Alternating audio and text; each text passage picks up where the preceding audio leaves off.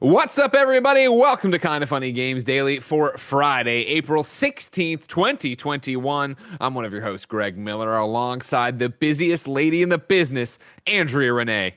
What's good, Greg? Uh, you're gonna be a mom. That's what's good, Andrea. How does it feel to finally be able to tell the world you are pregnant? It feels so good. Brittany and I have been holding that secret for a very long time. Uh, yeah, to say the least. Uh, ladies and gentlemen, if you missed it, of course, What's Good Games celebrating their fourth anniversary this week, and uh, they announced two new members of What's Good Games, both Andrea uh, having a baby and Brittany having a baby. Uh, it's very nice of you guys to time it out together for a good PR beat. I appreciate that. You know, we wanted to go at it with as most impact as possible. And when we finally told each other about, you know, our our big news, we kind of had this moment where we were like, "So, so how are we going to do this?" You know, like you know, because sometimes these announcements can be really personal to people and they Sure. have like a grand plan for how they want to do it. And so I wanted to make sure that, you know, Brittany had her moment if that's what she and Jason wanted. And she was totally down to announce together, which I thought was really fun. So we kind of were like, what are we going to do for our photos? And as people who are fans of What's Good Games know, we have merch in our store and a saying that we talk about all the time called baby ass baby mode. And we actually sell that merch as a baby onesie in the What's Good store. And so she ordered a blue one and I ordered a pink one. And then she had the idea for the I Miss Whiskey shirt. And then she's Yeah. like, Well, you obviously have to get a matching shirt that says I Miss Wine. and I was Brilliant. like, I do miss brilliant. wine. I miss wine a lot. So, if for people who don't know, give us the rundown. Uh, when's the baby due? What's happening with What's Good? Sure. So Brittany is due in the middle of May, and I'm due at the end of June. And we're officially going on hiatus um, the week before E3. So I am fully intending, if I'm up for it, to do a show with Steimer the week of E3 and to hopefully do some live reactions. And Uh-huh. even Brittany's like, I'm going to be there too. And I'm like, "Mm, We'll probably won't. but that's okay. But that's okay. I like I like where your head's at. Um, but we didn't want to commit to those because obviously we don't know what's going to happen. Because Sure, for people who are unfamiliar with how pregnancy works, anytime after the 37 week mark, you're considered full term. Though first time moms like Brittany and myself generally deliver after their due date. The average, in fact, is eight days late for first time moms, which is like excruciating mentally because you're like, I just need to get this thing out of me. sure. Yeah. Yeah. How are you feeling? How is it right now being pregnant? Um, you know, it's been really challenging. Obviously, people saw that I had a really serious surgery last month, and it was very much more complicated than I was publicly able to say at the time Mm-hmm. because of my pregnancy. Doing that surgery is really intense if you're perfectly healthy, but at the time I was six months pregnant and they had to do the surgery completely around my uterus with the risk that they might have to deliver early. And so it was very scary. Yeah. Um, and the hard part about my recovery being pregnant is now I'm at the time where I'm getting like very large Yeah. and like everything's stretching and everything hurts. And I have this giant incision. Literally, the incision is like the span yeah. of my my hand down the middle of my abdomen that's actively stretching but also Ugh. trying to heal back together Yeah. it's not great but overall i'm in good spirits i'm much better i'm eating solid foods though i'm still rocking a lot of this stuff uh, which Yeah. is what i'm drinking to try to gain back some of the weight that i lost in the hospital we love you so much, Andrea. We're obviously incredibly uh, happy for you, but more importantly, we're happy you're still around because I mean that was a scary time for all of us. So- Are you ready to talk about some video game stuff? I am so ready. I even brought out my my KFGD shirt for today because it still fits. Of course it does. I, yeah. It, it, how stretched is it? Well, the good news about you guys is merch. It's all unisex, and so Yeah. it's oh right, so it's kind of roomy, anyways. Yeah, yeah, no problem, no problem. Exactly. Uh, today, ladies and gentlemen, we're going to talk about the NPD numbers being in and nothing being able to stop Spider-Man Miles Morales, plus the Resident Evil recap and IO Studios having a new studio because this is Kind of Funny Games Daily. Each and every weekday on a variety of platforms, we run you through the nerdy video game news you need to know about.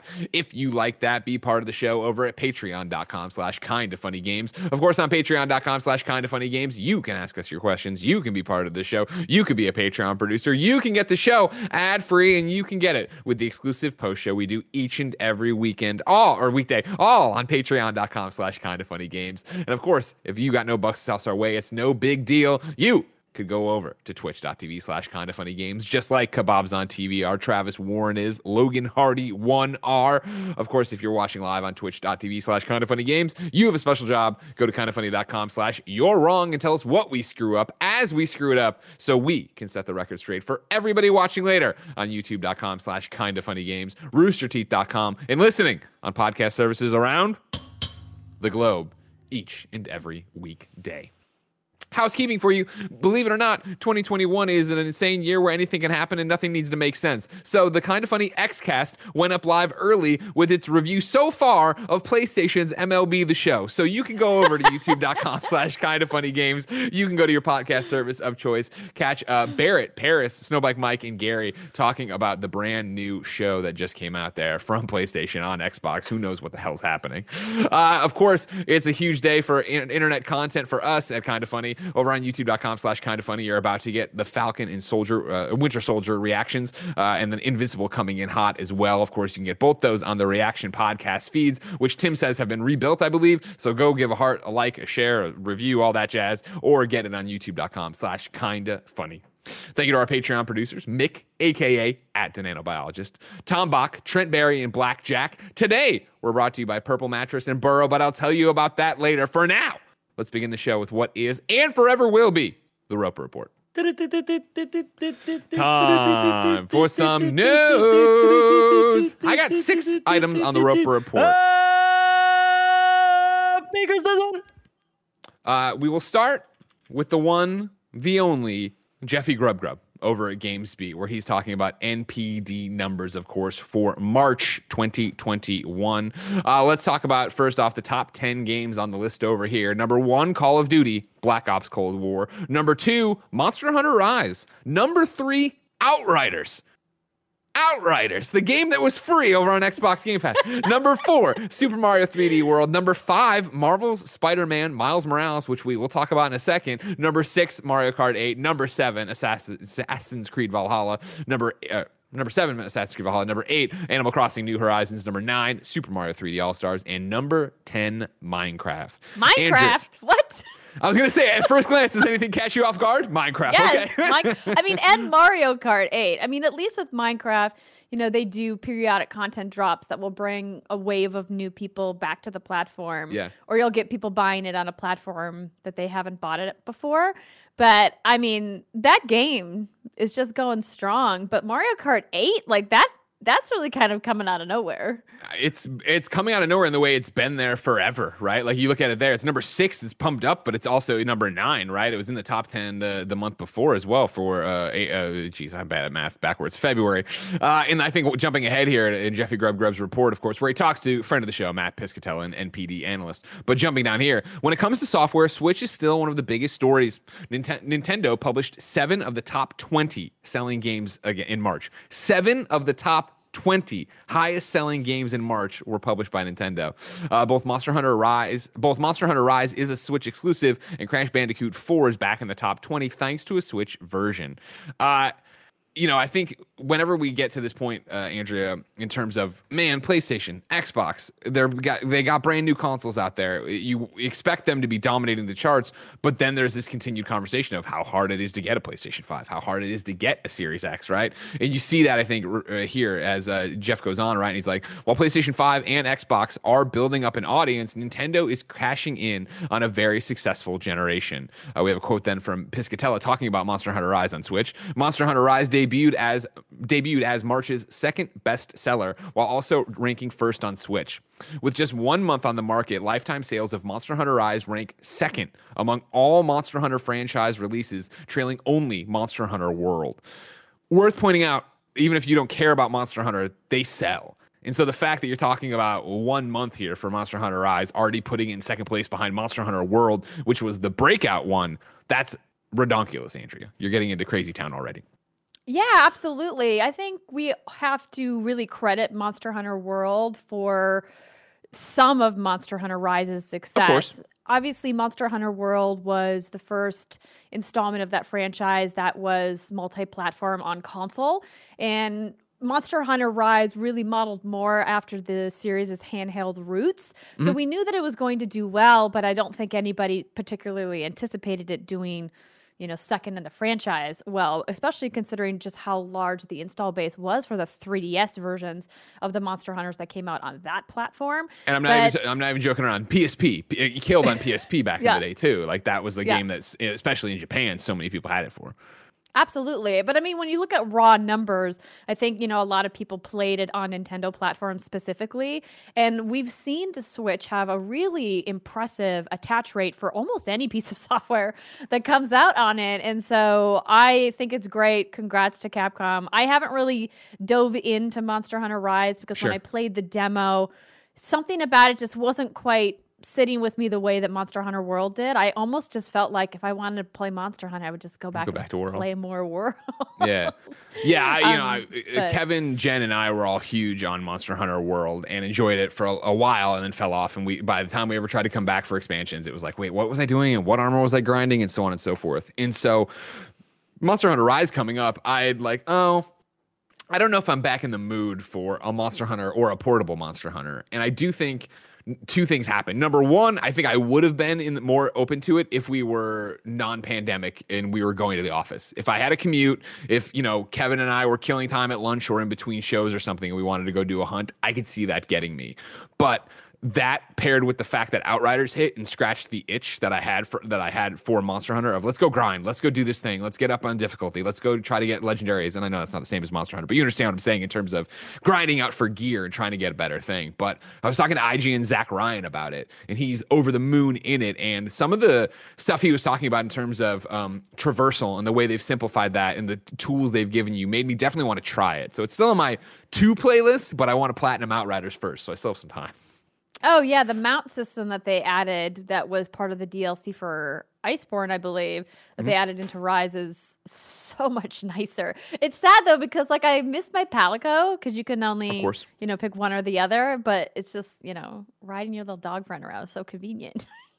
Uh, I want to stick here and talk a little bit more about the Switch because we're talking about how, oh my gosh, it's crazy to see when you look at the, you know, seven in the top 20, let alone looking at the top 10 and seeing Super Mario 3D World, number four, Mario Kart, number six, Animal Crossing, number eight, Super Mario 3D All Stars, number nine, right? Uh, we're still, of course, reading over on VentureBeat. Video game hardware sales were up 47% in March, according to industry tracking firm the NPD Group. That growth comes despite a surge in sales that began last year due to the start of the pandemic stay at home orders. And while the Switch continues to fuel those sales, so does the Xbox and especially the PlayStation 5. The Switch, which continues to sell out despite higher availability compared, led the month. Quote, Nintendo Switch has the best selling hardware platform in both units and dollars during the month of March, said Piscatella. In the first quarter, Nintendo Switch was the unit sales leader, while PlayStation 5 ranked first in hardware dollar sales. While we're here, we'll toss this in. PlayStation 5 is the fastest selling console in US history in both unit and dollar sales through lifetime sales with five months on the market. So obviously not lifetime, but lifetime for five months. For now, Sony, Microsoft, and Sony continue to sell nearly every console that they make, and these sales would certainly be higher if they could produce more systems. Obviously, you know all that, but in terms of Switch's continued dominance, it's just this ridiculous thing of the people who still are like, oh, I haven't picked up a Switch, and go and pick up a Switch and pick up the same games. Pick up the ones we just talked about and Breath of the Wild, but Mario Kart at the top of the list. And I forget who, uh, kindoffunny.com slash you're wrong. Go ahead and shout it out. Somebody put it up in our article overnight or maybe last yesterday afternoon that was just talking about like the dominance of Mario Kart 8 means you are not getting another Mario Kart 8 anytime soon, which sucks, Andrea. I want a new Mario Kart. I know. I was tweeting at Doug Bowser from Nintendo about kind of wish list items for their E3 involvement. Obviously, they're one of the major publishers who came forward and said, "Hey, we will be making a presentation during E3 with the ESA." And I was like, "Mario Kart 9? Huh? It's time." It's totally and of time. course, he didn't respond. But um. It makes sense that you know Nintendo is going to milk their old franchises. They they've done this historically, Yeah. and I think you know the big death of Mario that everybody was making memes about when they pulled those games from the store obviously impacted their position on the NPD chart here. People saying, "Oh, I want to make sure to buy them before they Got pull them from the charts." But yeah, um, I'm holding out hope that Mario Kart is going to do something new and not just do like another like deluxe part two or whatever. Yeah. Well, you know the the the hope would be right this switch pro this improved switch whatever you want to call it but the one that we've seen bloomberg reporting on a bigger screen you know the uh, uh, crazy stuff that's predictive whatever to make it 4k i forget the name of it off the top of my head. Kind of funny.com slash you're wrong me. Uh, but it is that idea of like you know the conversation around that is that it'll be games going forward that truly see the benefit of it. And so you figure if you're going to put out a new version of the Switch that people need to run and buy, what games are you announcing for that? And so clearly Breath of the Wild 2 is going to be there and that'll be leading the charge at launch, you assume, just like it did on the first Switch. But then right behind it, you have to have some kind of Mario Kart 8, right? And you hope to your point you just made that it isn't Mario Kart 8 Deluxe Enhanced. it's just it yeah. runs way better and does all these like, oh my god, please don't do that. Give us something new. Yeah, I it's tough because like while I think that we're definitely due for a mainline Mario new installment, I also know that Nintendo could easily just point to Breath of the Wild 2 and be like, this is our new game for the new mm-hmm. system, and we don't need anything other than that. And they're not wrong. No, no, no. I, yeah, for me, it's a, a, longer tail thing of like, okay, you put it yeah. out, and then what do you have in the next year, year and a half to get out there? And you hope that's where you see stuff. I mean, we're getting Mario Golf this year, so I can't be too picky. Yes, yes, we are. You know Very I mean? exciting. Come on now, let's go. Uh, to round out this, before we talk about more game sales, but a very specific game, uh, video game sales continue to grow as the pandemic drags on, according to the industry tracking firm, the NPD Group. Uh, the March 2021 NPD Game Report is the first time that a year over year comparison will take early stay at home orders into effect. Quote March 2021 cons- 2021, consumer spending across video game hardware, content, and accessories reached a March record of $5.6 billion, Piscatella said. That is 18% higher than when compared to a year ago. First quarter consumer spending totaled $14.9 billion, 30% higher than the 2020's first quarter. Jeffy Grubb p- jumps in and says, That makes sense considering the pandemic, which boosted spending on video games, didn't get started in earnest until late March. This year also has this year also has the new hardware from Sony and Microsoft. It's just closing our thread on that one. Uh, and you're wrong, of course. Uh, you're wrong, aficionado. The nanobiologist writes in and points out to me, thank you. It was Mike Minotti over at VentureBeat who wrote uh, Mario Kart 8 Deluxe's continued sales dominance is bad news for Mario Kart 9 hopes. But maybe, just like Jeffy Grub Grub, Mike will be wrong and we'll get something over there. But I digress. Now, let's stay in this NPD system, all right? Okay. Talking about all these games, talking about all these sales ones. Here's one that I, I hadn't been paying attention to, and it's it's clear as day, and I didn't see it coming. Uh, I'm going from Benji Sales over on Twitter, who's extrapolating off of the same uh, NPD charts that Jeffy Grub Grub is, and we are right now. But basically, it goes like this: You can't stop Spider-Man Miles Morales. Spider-Man Miles Morales has already outsold both The Last of Us Part Two and Ghost of Tsushima lifetime in the United States, despite launching months later. This is still Benji Sales. I can't even imagine the sales numbers that Spider-Man Two is going to put up at launch. Spidey One did 3.3 million in three days. Miles Morales has an incredible attach rate to PlayStation 5 consoles, and as I've been reporting on here, it's leading extraordinary. It's leading to extraordinary legs. As more consoles uh, sell, so does Spidey. Been a top five seller in the U.S. every month for the last five months. Insane success story for Insomniac. Where uh, Benji's extrapolating this from is the top 10 best-selling games of the last 12 months. They go like this: number one, and this is from NPD, so it's updated for this month. Uh, number one, Call of Duty Black Ops Cold War. Number two, Madden NFL 21. Number three, Call of Duty Modern Warfare. Number four, Assassin's Creed Valhalla. Number five, Marvel Spider Man Miles Morales. Number six, Animal Crossing New Horizons. Number seven, The Last of Us Part 2. Number eight, Ghost of Tsushima. Number nine, Super Mario 3D All Stars. And of course, number 10, Mario Kart 8 Deluxe. Hell yeah. Like, I love Spider-Man Miles Morales, Andrea. I had such a good time with that. I didn't realize it was doing this well. I just kind of had read through it and not, not paid attention to it in terms of Sony's roster of exclusives. To me, I don't find this surprising at all. Obviously, you know, Spider-Man was the number one selling, record breaking, highest gross sales of all time for a PlayStation exclusive. And Spider Man Miles Morales obviously built on the success of that game. A lot of the you know, mechanics of the games are very similar, crossover characters, all of that. The game itself was excellent. And I'm really glad to see that even though it wasn't as large of a game experience, that people are still really gravitating toward it and loving it. Yeah. If you think about what's available to play on your PS5 that is not a PS4 backwards compatible game, I mean, the list still isn't that big when we're looking at AAA's specifically. There's Triple A obviously a- PS5 games, yeah, for sure. Right. So that are specifically like a PS5 game. And this to me is an easy sell if you're somebody working behind the counter at a GameStop and somebody comes in and says, you know, I'm here to pick up my PS5 that I Mm-hmm. managed to somehow get an order for. What do I buy? It's like obviously the number one game you recommend is Spider-Man Miles Morales. Yeah. I mean, because Astrobot is already, you know, It's already there. It's stashed. Don't worry about it's, it. Yeah. it's for free. Um, and so this is great to hear. I think that it bodes well for Insomniac. Not that they need to worry because now they're under the umbrella. Sure. well, I mean, I of think Sony wants to make so- sure they paid that that investment paid off, right, of acquiring Well, that Marvel's over had- there counting their money, being like, "Yeah, Uh-huh, you know, sure. we." Oh, we Avengers didn't do well. What do we care? And yeah, you know, this also speaks to the strategy that Sony got a lot of grief for, but putting Miles Morales out on PS5 and PS4 and having it out there for, so wherever you wanted to get it, you could get it. Because obviously, you look at launch games and attach rates, sure, those are fine, but they're never going to be anywhere near the, you know, 114 million PS4s out there, right? Right. And so even when you look over then to, you know, list of best-selling PlayStation 4 video games, I'm just pulling this from Wikipedia. Uh, you know, to date it's like number 1 Grand Theft Auto 5, number 2 Uncharted 4, number 3 Black Ops 3, number 4 Red Dead Redemption 2, number 5 Call of Duty World War 2, and then number 6 Marvel Spider-Man in front of God of War, in front of FIFA, in front of Witcher, in front of Horizon Zero Dawn and Last of Us remastered and yet da da da da. Like it's awesome to see that a game I think so many people uh, bristled at in the front because they weren't 100% sure is this DLC, is this an added mode to Spider Man? What's it going to be? I love the fact that Insomniac did a smaller game to get it out faster. I, I would do this every time. Like I I wish they were treating their games in a, in a way, and not that I'm not excited for a big you know 30 hour Spider-Man 2 campaign, but I love the idea of similar to comics. Here's here's a story we want to tell. Here's what it is, and we're gonna hand it over to you, and you get to go through and do it. And you know they made Harlem feel so alive. They made uh, it feel so different to play him rather than Peter. Like I had such a great time with that, and I'm glad it's connecting because I just don't feel like it gets talked about enough.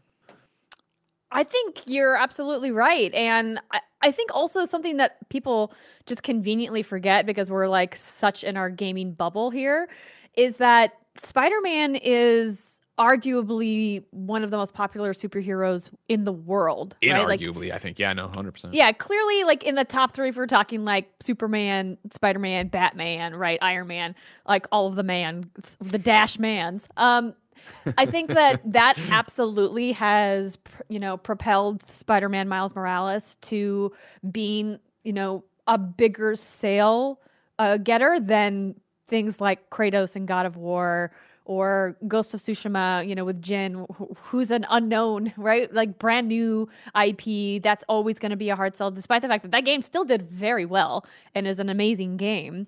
Yeah, But I mean, The Last of Us Part 2 was never going to beat Spider Man in sales. It just, it's not. It's a piece of art and it's a very specific kind of game and it's a very dark and gritty game that just doesn't speak to a lot of gamers. But Spider Man, everybody loves Spider Man. of course they do, and they should, and they should love Miles too. Yeah. Get out of here if you don't Well, I mean, he is Spider Man, so. Exactly. Uh, number three on the Roper Report, we're going to do a Resident Evil event recap. This is from Adam Bankhurst over at IGN.com. If you didn't know, yesterday there was a little Resident Evil event talking about a whole bunch of different Resident Evil games hosted by the one, the only Britt Brom Bacher. Uh, is, is Brittany just. Is she just uh, over over the moon every time that this is her life now that she gets to do this for a franchise she loves so much, Andrea? Oh, it was such a fun day when she finally got to tell us that that's what she was working on because in our shared calendar for what's good, there was like all of these like secret things like blocked off. And then she was finally able to tell us when the announcement went live because she didn't tell us before the announcement went public uh, because they had her on a pretty intense Sure. NDA, obviously. But yeah, I mean, it's a it was a dream for her to be able to work with them, and she was really worried that they were going to not want to keep working with her after you know she got more pregnant very visibly pregnant. But she said that capcom was amazing to work with and they had absolutely no problem you know working around her and, and the pregnancy. And i thought that that was really great to hear. And yeah she obviously had a great time. So Fantastic. Uh, obviously, you can watch it on demand if you haven't already to go see the games, but instead, we'll go to Adam Bankhurst right now for text. Uh, like I said, at IGN. Uh, number one here uh, Resident Evil 4 VR was announced for Oculus Quest 2. Capcom has announced that Resident Evil 4 is getting a full VR port for the Oculus Quest 2. This version of RE4 will be in first person, and with more details to be revealed on the April 21st uh, during the Oculus Games Showcase. I butchered that sentence. Adam didn't. That was me. Sorry. A short gameplay teaser show things like Leon holding weapons, interacting with a virtual attache case, and using a virtual hand crank for one of the puzzles. Andrea, are you excited for a VR Resident Evil 4? No. I am terrified of of that idea. I did not come within 10 feet of RE7 on VR, even though everybody sang its praises and was like, this game is amazing in VR. I was like, you know, listen, it's enough that I'm playing it on console on stream with all of the lights in my face and the chat to keep me comfort- comfortable, but like, I would never in VR. Too scary. Too scary. Understandable. Never boo to that. Kevin, you and I love VR. Are you gonna play this one? oh no, I'd rather cut my eyes with glass. Jesus Christ. Okay. And I loved Resident Evil 7 in VR. Like I played the first four hours uh, in VR and the last four hours non VR. And this is the way you get me to replay Resident Evil 4. Uh, I know I will be tarred, feathered, and uh, dra- dragged through the streets. By the time I actually sat down and committed to playing RE4, I thought it was overrated. The way people talked about it, like it just did not hit for me. And the way people are like, it's one of the greatest games of all, it just didn't work it was a fine game and I enjoyed myself, yada yada yada. So anytime somebody talks about porting it or doing it or remastering, I'm like, all right, cool, it's just not for me. That's not the Resident Evil I connect with. But doing it in VR is a guaranteed I'm gonna try and hopefully it clicks with me and we go from there. Ah, moving on from there though, Resident Evil Village's gameplay demo arrives next week for PlayStation owners in early May for all platforms. Uh, while PlayStation 5 owners have already gotten a taste of the Resident Evil Village demo, all platforms will soon be able to try out a gameplay demo that will let players explore both the village and castle portions of the game for one hour. PlayStation owners will have early access to that demo next week, and the village and castle portions will be separated into two days. Each demo will be available to download and play over an eight hour window, although the game time is limited to 30 minutes for each. Andrea, how do you feel about this? These uh, hey, we're, we're you, you got to get in, you got to download it here. It's destination game demos. This is Capcom throwing PlayStation a bone as part of their agreement, right? Like they had the exclusive demo, and I'm sure PlayStation's like, we want the other one exclusive for X amount of time, and Capcom's like, yo, we have all of these other platforms that we sell on. We have to make a compromise. I think it's fine. I was making the joke yesterday when we were doing our watch along that you know once the full demo comes out across all platforms, you're just gonna have to download it in multiple places so you can spend all of your time in one demo and all of your time in the other demo. I'm doing a pacifist core uh, run here. That's what I'm going to do. Go ahead and do this. uh, the demo will, uh, the demo will arrive on all platforms: PS4, PS5, Xbox One, Xbox Series X slash S, Steam, and Google Stadia on May 1 slash 2. And players will have an hour to play both the Village demo and Castle demo. They can choose how they split their time. Remember, you can get it a week early over on the PlayStation if you want to. Uh, the next announcement was Resident Evil Mercenaries, the popular time trial mode that's been around since Resident Evil 3 returns in Resident Evil Village. The mode will, uh, no, sorry, the mode was last seen in Resident Evil 6, and the idea is to let players compete in high score challenges by racking up kills and collecting time extension bonuses. Uh, it will include new features like power upgrades and weapon shops between rounds. Then Capcom pre- premiered uh, the first trailer of Resident Evil Infinite Darkness, a new animated movie coming to Netflix this July. Infinite Darkness reunites uh, Leon Kennedy and Claire Redfield as they, as Redfield as they wait for it fend off a zombie outbreak in the White House. Uh, as you may recall, Leon once rescued the president's daughter Ashley Graham in Resident Evil 4. This time, he's keeping President Graham safe from zombies. Uh, that's one of the more exciting announcements for me, Andrea. Like, it was certainly the thing Britt was most excited about. Yeah. Um, yeah, because she hadn't gotten to see that trailer, so she had seen, I think, a couple of other things while she was doing prep with Capcom for the showcase. But the Infinite Darkness footage she hadn't seen, and so she was very pumped about it. And she gave some good background about, you know, why the White House is pertinent and its history in the Resident Evil franchise. And then, of course, we all just swooned over Leon's hair. As one does as yeah. one does. yeah, uh, uh, Resident Evil zombie movie in the White House sounds dope, and I'm down for that. So let's go. Uh, and then finally, uh, Dead by Daylight is getting a collaboration event with Resident Evil. Uh, Behaviour Interactive uh, will reveal the Resident Evil chapter on May 25th during Dead by Daylight's fifth anniversary stream. Uh, the collab chapter will be released in June. So a lot what of stuff. a great partnership. I mean, Totally. Dead by Daylight has been crushing it with their licensed partners and all the cool DLC packs and all the killers that you can get. I mean, they have to bring Mr. X in as a killer, right? Sure. Yeah. You think so, right? Have him run around there. Uh yeah, but I mean, man, a jam-packed Resident Evil thing. It's cool how much they're they're doing with Resident Evil, and that they're if you're a fan of that, that they're all over it. I'm looking forward to Village, and I'm trying to stay uh, uh blackout on it. Like I don't know much about it. No, there's a big old vampire lady everybody's turned on by, but other than that, I'm like, I'll wait for the game.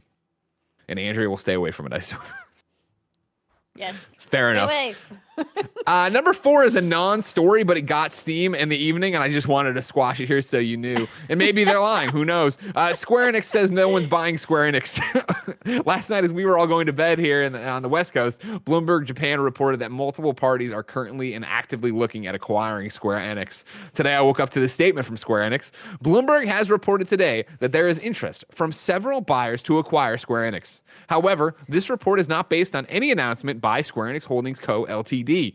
We do not consider selling off the company or any part of the businesses, nor have we received any offer from any third party to acquire the company or any part of its businesses. So So, there's a couple different ways you can take this. yeah. So I think the big thing that people forget sometimes is that Square Enix is a publicly traded company. And that makes it a very different acquisition proposal than, say, the ZeniMax acquisition that just happened with Microsoft, right? I think also people don't realize that Square has to make this statement because if there's this kind of speculation, it could, you know, affect the stock price of the publicly traded company. And they don't want that to happen unless it's going to go up, obviously. But if that speculation causes it to go down, that's bad. And so I think that they are just putting like a PR patch on this right now. It doesn't mean that nobody's looking. It just means that there's not like an offer on the table. But let's be clear. If there was actually an offer on the table, Square wouldn't say anything about it anyway, right?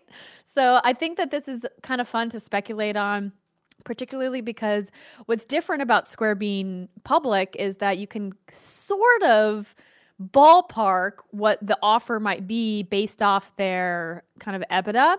And for people who aren't familiar with what EBITDA is, it's earnings before interest, tax, and amortization.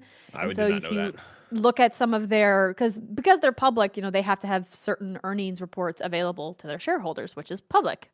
Thus, all those fun earnings calls where we get to you know figure out what the company's doing, and people like Jeff Grubb listen in, and then we report on it later. Uh, so I think that you know you got to take all of that into account and think about you know what would a sale of Square Enix look like, how would it be different from some of these other massive sales, and overall like what their por- portfolio is. I don't know why they would be looking to sell at this point because they seem to be doing pretty good, But the chatter I had seen was, and again, I'm not the stock guy, as many of you know. The chatter I had seen was a little bit of a back and forth there, and it was like, oh yeah, this makes sense because uh, stocks down after uh, Avengers underperforming, and then somebody responded like, their stocks at a five year high, and I was like, all right, you know what? This doesn't sound. I'll wait for somebody to summarize this in the morning, and it was Square Enix Yeah. that summarized it in the morning, and I was like, you know what? That's good enough for me. It's one of those keep your eye on it. Maybe that's what's happening. Maybe maybe there you know there's a there is no fire where the smoke is, but maybe there is. Maybe there are. I don't know. Maybe we're gonna wake up tomorrow and PlayStation or Xbox has acquired Square Enix and all hell breaks loose. Oh my gosh. Honestly, like that would be that would be something really wild if PlayStation acquired them. I don't think Xbox is in a position to make another acquisition of that level because Square could potentially arguably be worth more than ZeniMax and I still stand by that Microsoft overpaid for ZeniMax. um, but I mean Square's portfolio is much more diverse than ZeniMax's is. So it's it's an interesting thing to think about, though. To kind It's a it's an awesome thing to think about because you think about that daydream for two seconds and you go to the same conclusion. I know you're already there, Andrew. I know you're right there with me. PlayStation buys Square Enix. Guess what? It finally happens. Parasite Eve by Hideo Kojima. Boom, done. We got a game. Let's go. Whoa, you know, We never saw that coming. units. You know what I mean? It's exactly. Nobody does. Nobody does. Me and Blessing, the only smart people in the room. We've seen it coming for what two months since we invented the rumor and have continued to push it. So one day, don't worry. Parasite Eve, Hideo Kojima. You'll see. Okay. Number five on the Roper Report, uh, IO Interactive has announced IO Barcelona. This is a press release from them. The newly established studio will be known as IOI Barcelona and joins IOI Copenhagen and IOI Malmo uh, as the third studio to work on our award-winning property, our proprietary, sorry, Glacier technology on all ongoing projects and universes. Hitman, Project 007, and an unannounced new IP. All three of the IO Interactive studios are treated as elite studios, elite capitalized, and will each make a significant impact to ongoing development and publishing efforts across all projects. IOI Barcelona will be located in the city center, and the core team is already in place. They will focus on establishing a studio culture and environment that will attract top talent from around the world to help us achieve our ambitious goals over the next few years and beyond. Beyond. Establishing IOI Barcelona is an integral part of IO Interactive's plans for the coming years, with more to come from the Hitman universe, developing and publishing the first James Bond origin story, and a brand new IP in active development. The future for IO Interactive is as exciting as it has ever been. Andrea Rene. I think this is great news. They obviously crushed it with Hitman 3. I'm excited to see what they're going to do with Project 007. And if they're working on a new IP, awesome. Congrats to them. You know, this is great. It means more video game jobs and it means the economy of video games is growing. 100%. Yeah, exactly. And I think that's the takeaway from it, right? You know, when IO left Square, as we are just talking about them, right, and w- went off and started doing its own thing, and they gave them Hitman, it was this conversation of like, oh, that's rad. I wonder if they can get out there and they can hack it. And they seem more successful than ever. And obviously, stoked for Project 007, whatever that looks like, and whatever this new IP is. So, exactly. More studios, more people, more jobs. That's great, Andrea. Yeah. Were you a Hitman? Did you? I wasn't a Hitman three person. Were you a Hitman three person? Anybody? What's good at Hitman's three person? So I played um, a decent amount of it, but my thing is I just don't have the patience mm. for what Hitman was created for.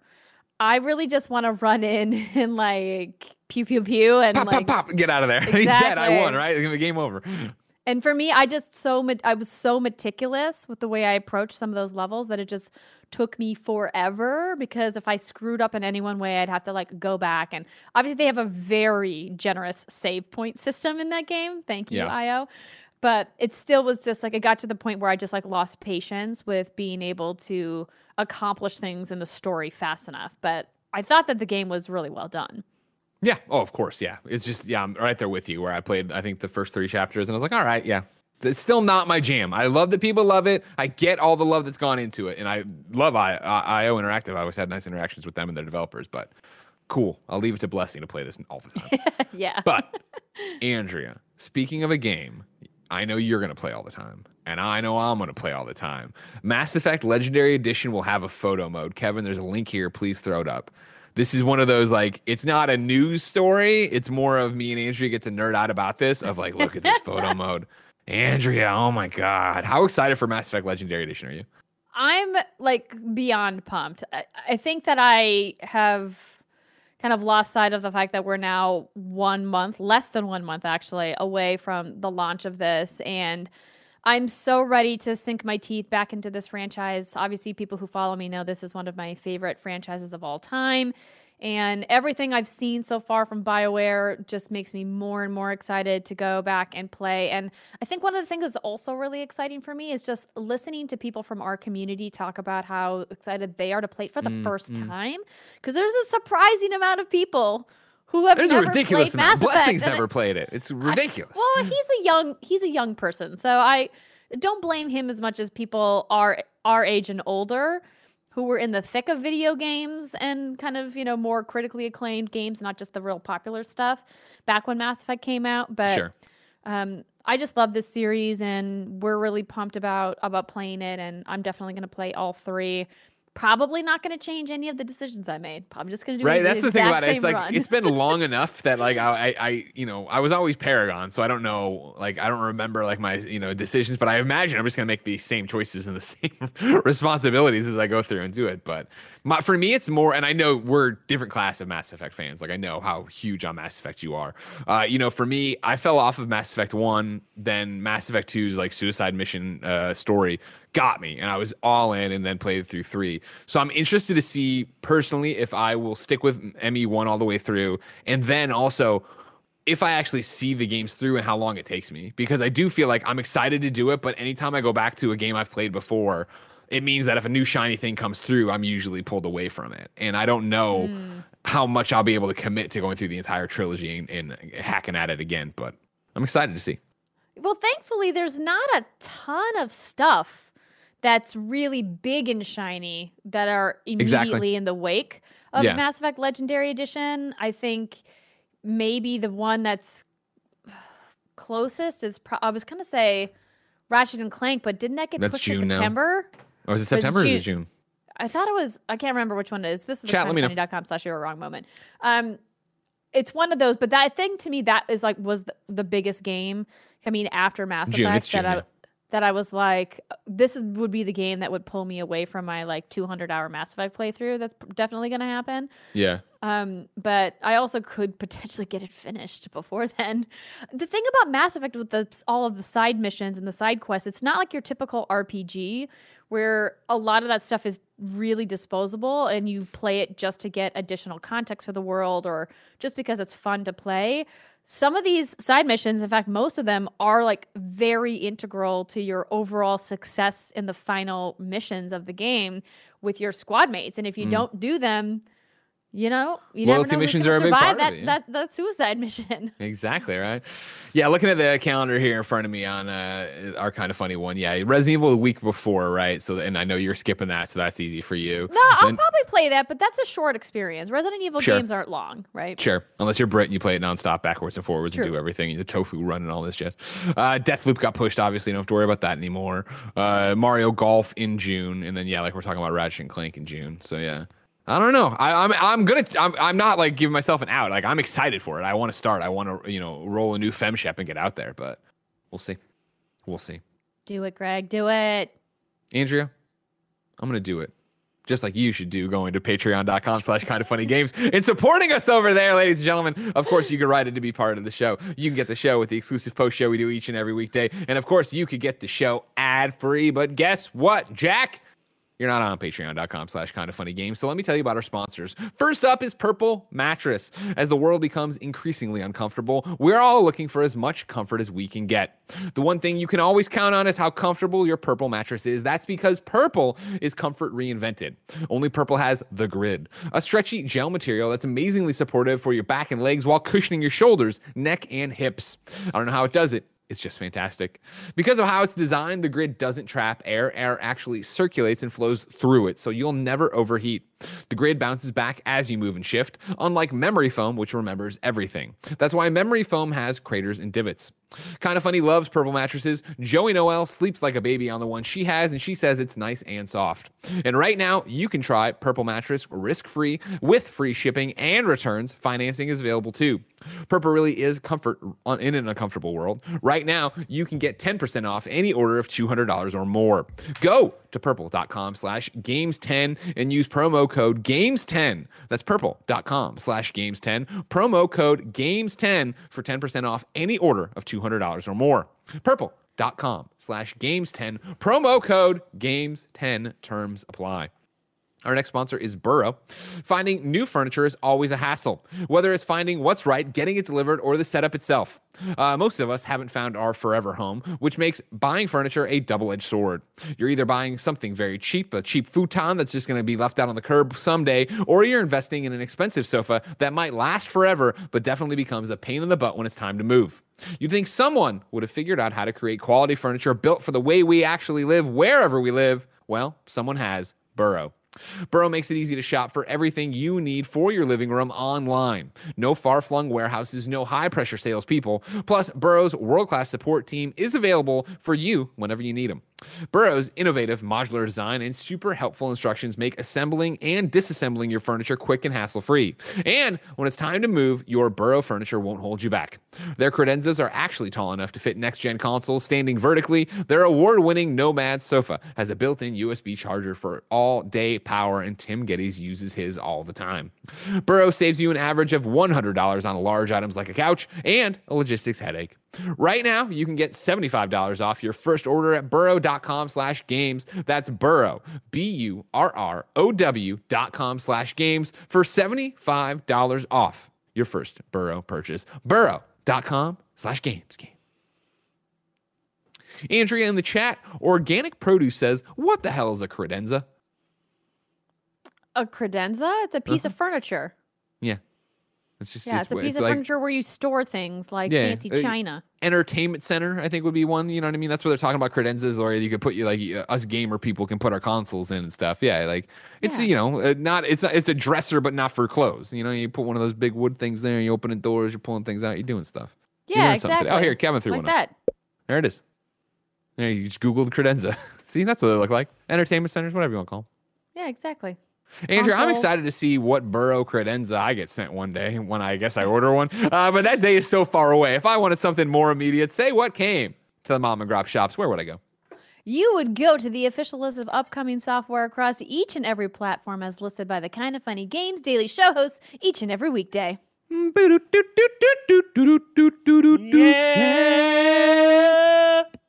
Outrun 6017 says it's French for TV stand. Out today, Tribal Pass on PS5, PS4, Xbox Series X and S, Xbox One, and Switch. Super Meat Boy Forever on Xbox One. Battle Axe on Switch. Uh, Driving World Nordic Challenge on Switch. Colorful on Switch. Rockin' Racing Bundle 3 and 1 on Switch. Heal Console Edition on Switch. Snowball Connections Bubble. Oh, I'm sorry, Snowball Collections Bubble on Switch. Emily is Away 3 on PC and Mac. We could not be more excited. Of course, our, our Emily is Away and Emily is Away 2. Drunk Let's Plays are the stuff of legend at Kind of Funny. Tim and I can confirm we are doing a wasted Let's Play of Emily is Away 3, but because of scheduling, it's going to be a few weeks out and maybe live on Twitch, but you know, you have to wait and see. And then uh, Ride 4 is now available on Amazon Luna. New dates for you Genshin Impact is coming to PlayStation 5 finally April 28th. And people are excited. Andrea, one of the benefits, of course, of going to patreon.com slash kind of funny games is getting to write in for a segment we call Reader Mail. Of course, everybody knew you were coming. They had questions for you. Jordan Lee asked the big one. Hey guys, Andrea, congratulations on your news. My wife and I are due to have a baby girl in August, and my question is what are your plans for gaming with a young baby in the house? How do you plan to make time for it? This has got to be a concern. It absolutely is. But first off, thank you so much, Jordan, and congratulations to you and your partner as well. I honestly haven't made a plan yet. I've been a little preoccupied with other Not dying. uh, not dying yes other things um i think you know the idea is to to schedule it like anything else like we talk about all the time we get asked constantly how do you balance you know your work and your video games or your, your work and your personal life? And one of the things that i like to recommend is scheduling personal things in your calendar to actually like commit Mm, them there mm, and to make sure you don't block over them. You can't really do that with a newborn unfortunately Uh, sorry, this is mommy's time. Mass Effect Legendary Edition right now. um, I have put this 90 minutes to go through my Animal Crossing island. You need to just go back to sleep. Um, so it doesn't really work that way at all. But I think what's great about systems like the Switch is that, you know, it's portable and, you know, I can play, pick up and play it on the go. It's tough for me is that some of the games that I play are not really conducive to uh, just short sessions or they're always on games. Like I obviously love Destiny, as everybody knows, yeah. but you can't pause that game. So if you're in the middle of something, you just got to quit out of it. You know, I vividly remember when my sister had her first, my nephew, she and I would be playing games of Paragon with people. So a, a MOBA for people who are unfamiliar with Paragon. I played a Rest lot. in peace. Yes, rest in peace. I played a lot of Paragon. And that's a game where you actually get penalized if you AFK. And like most MOBAs, because it's a squad based game and then they don't match make somebody in with you because of the way that the leveling goes throughout the match. And but there would be times where she would just be like, I'm sorry, I have to go AFK, I have to go AFK and she would just walk away. Because she had to go take care of her child. And like that now, were just- you were you sympathetic at the time, or you were like, "Come on"? well, I mean, obviously we were sympathetic, but we were also frustrated because if you're like in the throes of like the final stages of a match that you've been playing for an hour and somebody goes AFK as you're like trying to take the final inhibitors, it's rough chuckles. but I mean, what are you gonna do? You know, like tell her like, how dare you like let your child like fall and hurt themselves or whatever? No, it's kids got to you, know, learn. you got to take care of your kids. So Yeah. I mean, they do have to learn, but when they're very when they're very little, Greg, what, why you have? you know, why you got to take care of them. are? They can't take care of themselves. I'm just saying that's the way I learned, Kevin. You know what I mean? Yes, and you came out perfect. Nah, that's not how I learned either. I was, you know, I cried. Are you people saying your came and looked at mom just frequently left you to fend for yourself while you were like in need of? I'm just saying adult maybe she should have. Kevin will admit I'm I'm soft. I could have Yeah, been tough. soft. You know what I mean? I could have Yep. known something. I could have known how to survive in this world, but here I am, not knowing how to do anything. oh come on. Um, Yeah. Let's get a, a gaming question in here. All right. Ignacio Rojas writes into patreon.com slash kind of funny games and says, What's good, Greg and Andrea? Are the acquisition wars approaching? I'm exaggerating a bit, of course, but it does feel like we're seeing more and more consolidation in the games industry. Bethesda's acquisition, of course, is the biz- biggest example, but I feel like nowadays we're starting to see more stories about studio acquisitions. Gearbox merging with the Embracer Group, Embracer Group continuing to buy more studios, EA buying Codemasters. Rumors are that Microsoft are still planning on buying more studios, and now we're hearing the rumors that have been proven fake, maybe, about Square Enix being for sale. Will we see Sony and Nintendo start buying new studios in order to keep up with the competition?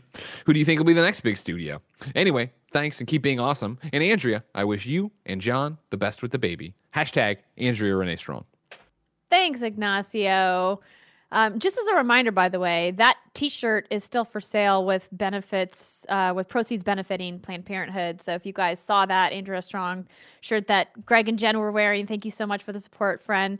Um, problem. and you want to get one, they are for sale at AndreaStrong.net. And again, all of the proceeds are going to Planned Parenthood. But in regards to Ignacio's question, I think that these acquisitions can sometimes be seen as a negative thing because of the consolidation of ownership. But I would encourage you to potentially see the other side of the ability of studios to keep their doors open and to keep people employed and to keep making games in a way that they might not have been able to if they hadn't been acquired. Sure. Downsizing and layoffs are very frequent in the video game business, as we're all very sadly aware.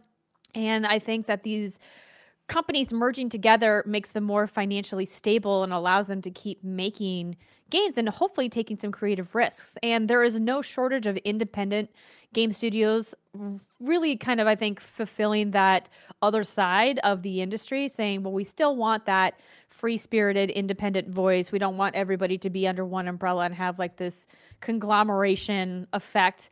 And I think that we're not really seeing that in video games as much as we are in other kinds of media like television or even print media, for example. Like the consolidation there is getting really troublesome. Um, but in video games, I think there's still like a lot of diversity, which I think is great. And you're also seeing studios like Bungie who are breaking away from their publishing partners, or even studios like we talked about earlier, IO Interactive, saying, hey, we're going to go our own way and be successful. And I think that that is really encouraging. Yeah, I think you know uh, are the acquisition wars approaching no i think they're already here like and i don't and it's exaggerating i think in terms of what that actually means and is that a horrible thing it's happening though and you list this you know latest uh, uh, things and whenever i to your point andrea whenever i i think about uh, Microsoft buying a studio, right? I, I always go to Double Fine, and Tim and the team have always been very honest about how you know, like, oh man, we were close to being out of business until you know Broken Age and the Kickstarter hit, or this, that, and the other. Like, like that game developers and people who go off to create games want to create games and they don't want to worry about the financials and HR and uh, whole- the litany of other things that come with running a business. And, you know, you and I both know that, Andrea, like just for our small, small businesses, the little things that constantly stop you from sitting there and getting to play a game, let alone getting there to sit there and create a game at work. And so, yeah, that's why I think you see people uh, getting bought up in certain d- degrees and going somewhere, and it's to let the teams actually make games. And sometimes, like you know, Gearbox, I don't think was hurting for money. I didn't look at their books, but Borderlands Three was successful, and obviously they have a million different deals and things going on. But there is that part of it of just get that off of you, get that off of that, get that yoke off your neck to go do something else. And so I don't know. You know, it's interesting. You were talking about the Square Enix stuff today, Andrea, and you're like, you know, you don't know if Xbox has it in them to do something that big again. And I wonder how much of PlayStation is looking at the, the studios that are still out there and feeling the same way. Like, do they need to worry about a Bluepoint being snapped up? Do they need to worry about a Housemarque being snapped up? And if the answer is no, for the most part, then they're incredibly happy with the relationship they already have with these studios, right? Like, it's what we've seen in terms of, you know, you were talking about layoffs and all these things that are come with the video game industry. And while still prevalent, I think they were so much more frequent when we still had that double A space of video games where smaller teams would ramp up to get the game ready for launch. They'd launch the game and then they'd lay off the contractors they had. And it was a very uh, turbulent industry. Whereas now having indies and having AAA and having this space in the center, if you're in the center, you'd find yourself being drawn to these deals. I think you see of, okay, cool, we're Housemarque and we'll make this game for PlayStation because it will make sure we have enough money to make this game and keep everybody around and, and make something cool. Absolutely. And I think what I'm really interested to see how it plays out is does middleware make a comeback with some of these acquisitions like Embracer Group, right? Embracer has bought oh, yes. so many studios and just under THQ Nordic alone, the amount of IPs that would probably be qualified as double A games. I think that that's a good thing to bring those games back into the market because the gaming audience is more diverse than it's ever been. And I think the more types of experiences we can get, the better. The more creative yeah. voices we get, the better. But as we have been saying, the only way you can do that is if it isn't a big financial risk. So you either have these really small teams taking on very limited risk, or you have these giant teams taking on very calculated, expensive risk. And to me, like we need to have something in between. Yeah. Right. And I think that's what we're getting with these acquisitions. So I don't I'm with you that I don't think that there's going to be like a war of sorts because there's really just quite honestly not that many people with that much money. Right. um and PlayStation is just in a very different place being part of Sony Global than Xbox is being part of Microsoft Global. Like their market caps are very different. um so I don't anticipate Sony making a big acquisition play after they just spent a ton of money buying Insomniac. Mm-hmm. So I think that, you know, it, we might it might be a while before Sony comes out and says we made a giant acquisition, but they might buy something like Housemarque size. You never know. But it's also that thing of just like I think it would. I think Sony's made it, and I know Jim Ryan's made comments lately like, "Oh, of course the doors are open to still acquiring things and yada yada yada." I still think Sony's happy with this second party, even though they don't call it second party anymore, relationship where it can be that we've partnered with you for an exclusive for PlayStation. We're making this thing happen that way, and that way they don't have to take on all the overhead of the studio, but for a smaller team, they're able to make money. So, yeah, I don't know. We'll have to wait and see. Everybody is the ac- acquisition wars begun. They have or whatever. Kevin, I'm bad at Yoda. I don't know how to do Yoda. I tried. I'm sorry for you. It's time to squat up, ladies and gentlemen. This is where one of you writes into patreon.com slash kind of funny games. Give me your name, username, and platform of choice. We read it here. The best friends come and find you, and everybody plays video games together. Today, Keenan Delaney needs help. Uh, Keenan is on PlayStation 5, and the PSN is Mantis MD94, all one word. Mantis MD94. I'm currently addicted to Outriders and am going for the platinum. Come hunt legendaries with me in the expeditions. If you want to hunt legendaries in the expeditions with Mantis MD94, drop that request over on the PlayStation or I guess you could, even if you're playing on another platform, you could PSN message him, hey, what's your Twitter? And then every time he went live, he could tweet out a cross game code, and then you could play together that way. Andrea, yeah. we asked people watching live on twitch.tv slash kind of funny games to go to kindoffunny.com slash you're wrong and tell us what we screw up as we screw it up so we can set the record straight for everybody watching later on youtube.com slash kind of funny games roosterteeth.com and listening on podcast services around the globe uh, our new progress sets me straight the new nintendo switch is reporting reportedly using nvidia's dlss tech to push updated graphics thank you that was what i was looking for um, Danny Berg says the PlayStation Village demo actually arrives this weekend on April 17th. Next week is the cash, castle portion of the demo on the 24th. Thank you. Uh, Gabe Hewitt says, in regards to a credenza, according to Wikipedia, originally in Latin, the name of the name meant belief or trust. Uh, in the 16th century, the act of credenza was the tasting of food and drinks by a servant for a lord or other important person in order to test for poison. The name may have been passed to the room, then to the room where the act took place, then to the furniture. Words are stupid. that, was, that was unnecessary. I was going to say, like, I also don't know that it, it got us where we needed to get. you know, there was a food that had a person in a building in a room and a thing and, a, and then, it's, Right, then it now holds we- up my TV now. Kev, Yeah, see, you see what I mean? You holds up your TV now. I'm not Ladies and gentlemen, this is, time, uh, but Where is your TV, by the way? my TV. It died. See, we put up uh, the flowers here in Mo- no, no, we're moving this weekend. We're moving, Andrea. So stuff has oh already yeah, I've started been to make seeing its your way. guys' packing stuff. So congrats. That's Thank you, fun and exciting. Exactly. There's a million things going on over there, but yeah, the TV has already made its way over there, and piece by piece, everything will. As soon as I have I have this show, then I need to run and do an errand. Then I'm doing kind of funny podcast, and then one more recording, and then I'm tearing down the setup here to move to an actual setup in the new place that will be a nice area and not my living room. There I have the direct sunlight. I have an Amazon box blocking the sun right now. I'm very excited because we said you know a pandemic. Oh, I can sit on the floor for two weeks, and then man, I tell you what. It kept going. Uh, but speaking of all that, Gregway, uh, of course, this is Friday, your final episode of Kind of Funny Games Daily for this week. Of course, this episode isn't over. There'll be a post show, patreon.com slash kind of funny games. But to run you through the host for next week, let's get into it. Like I said, I'm moving. I'm taking the entire week off to settle into the new house, uh, which means Monday, you'll have Blessing and Tim. Tuesday, Parris Lilly and Gary Whitta. Parris leading his first episode of the Kind of Funny Games Daily Ooh, podcast. We're excited for that.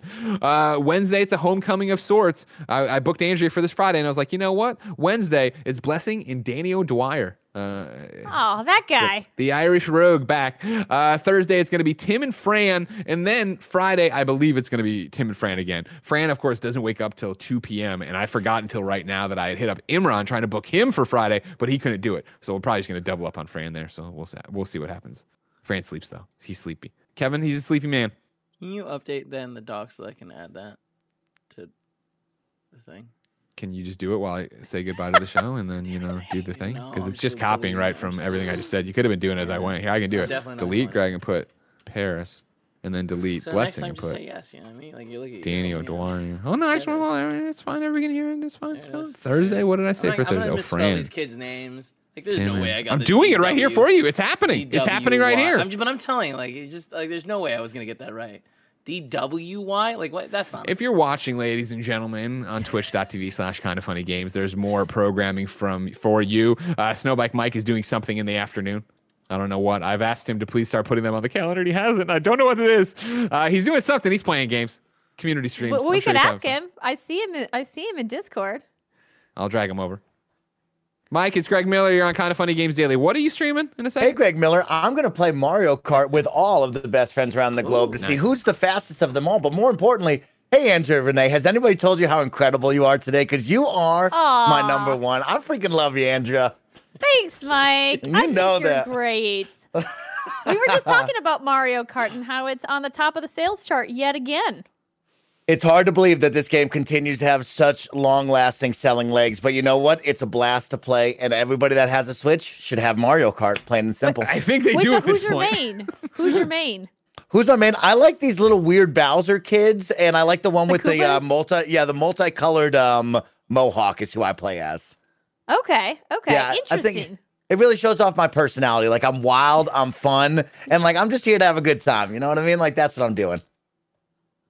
We love it, Mike. We love it. You're the best, everybody. I'm playing Mario Kart. I'll see you all soon.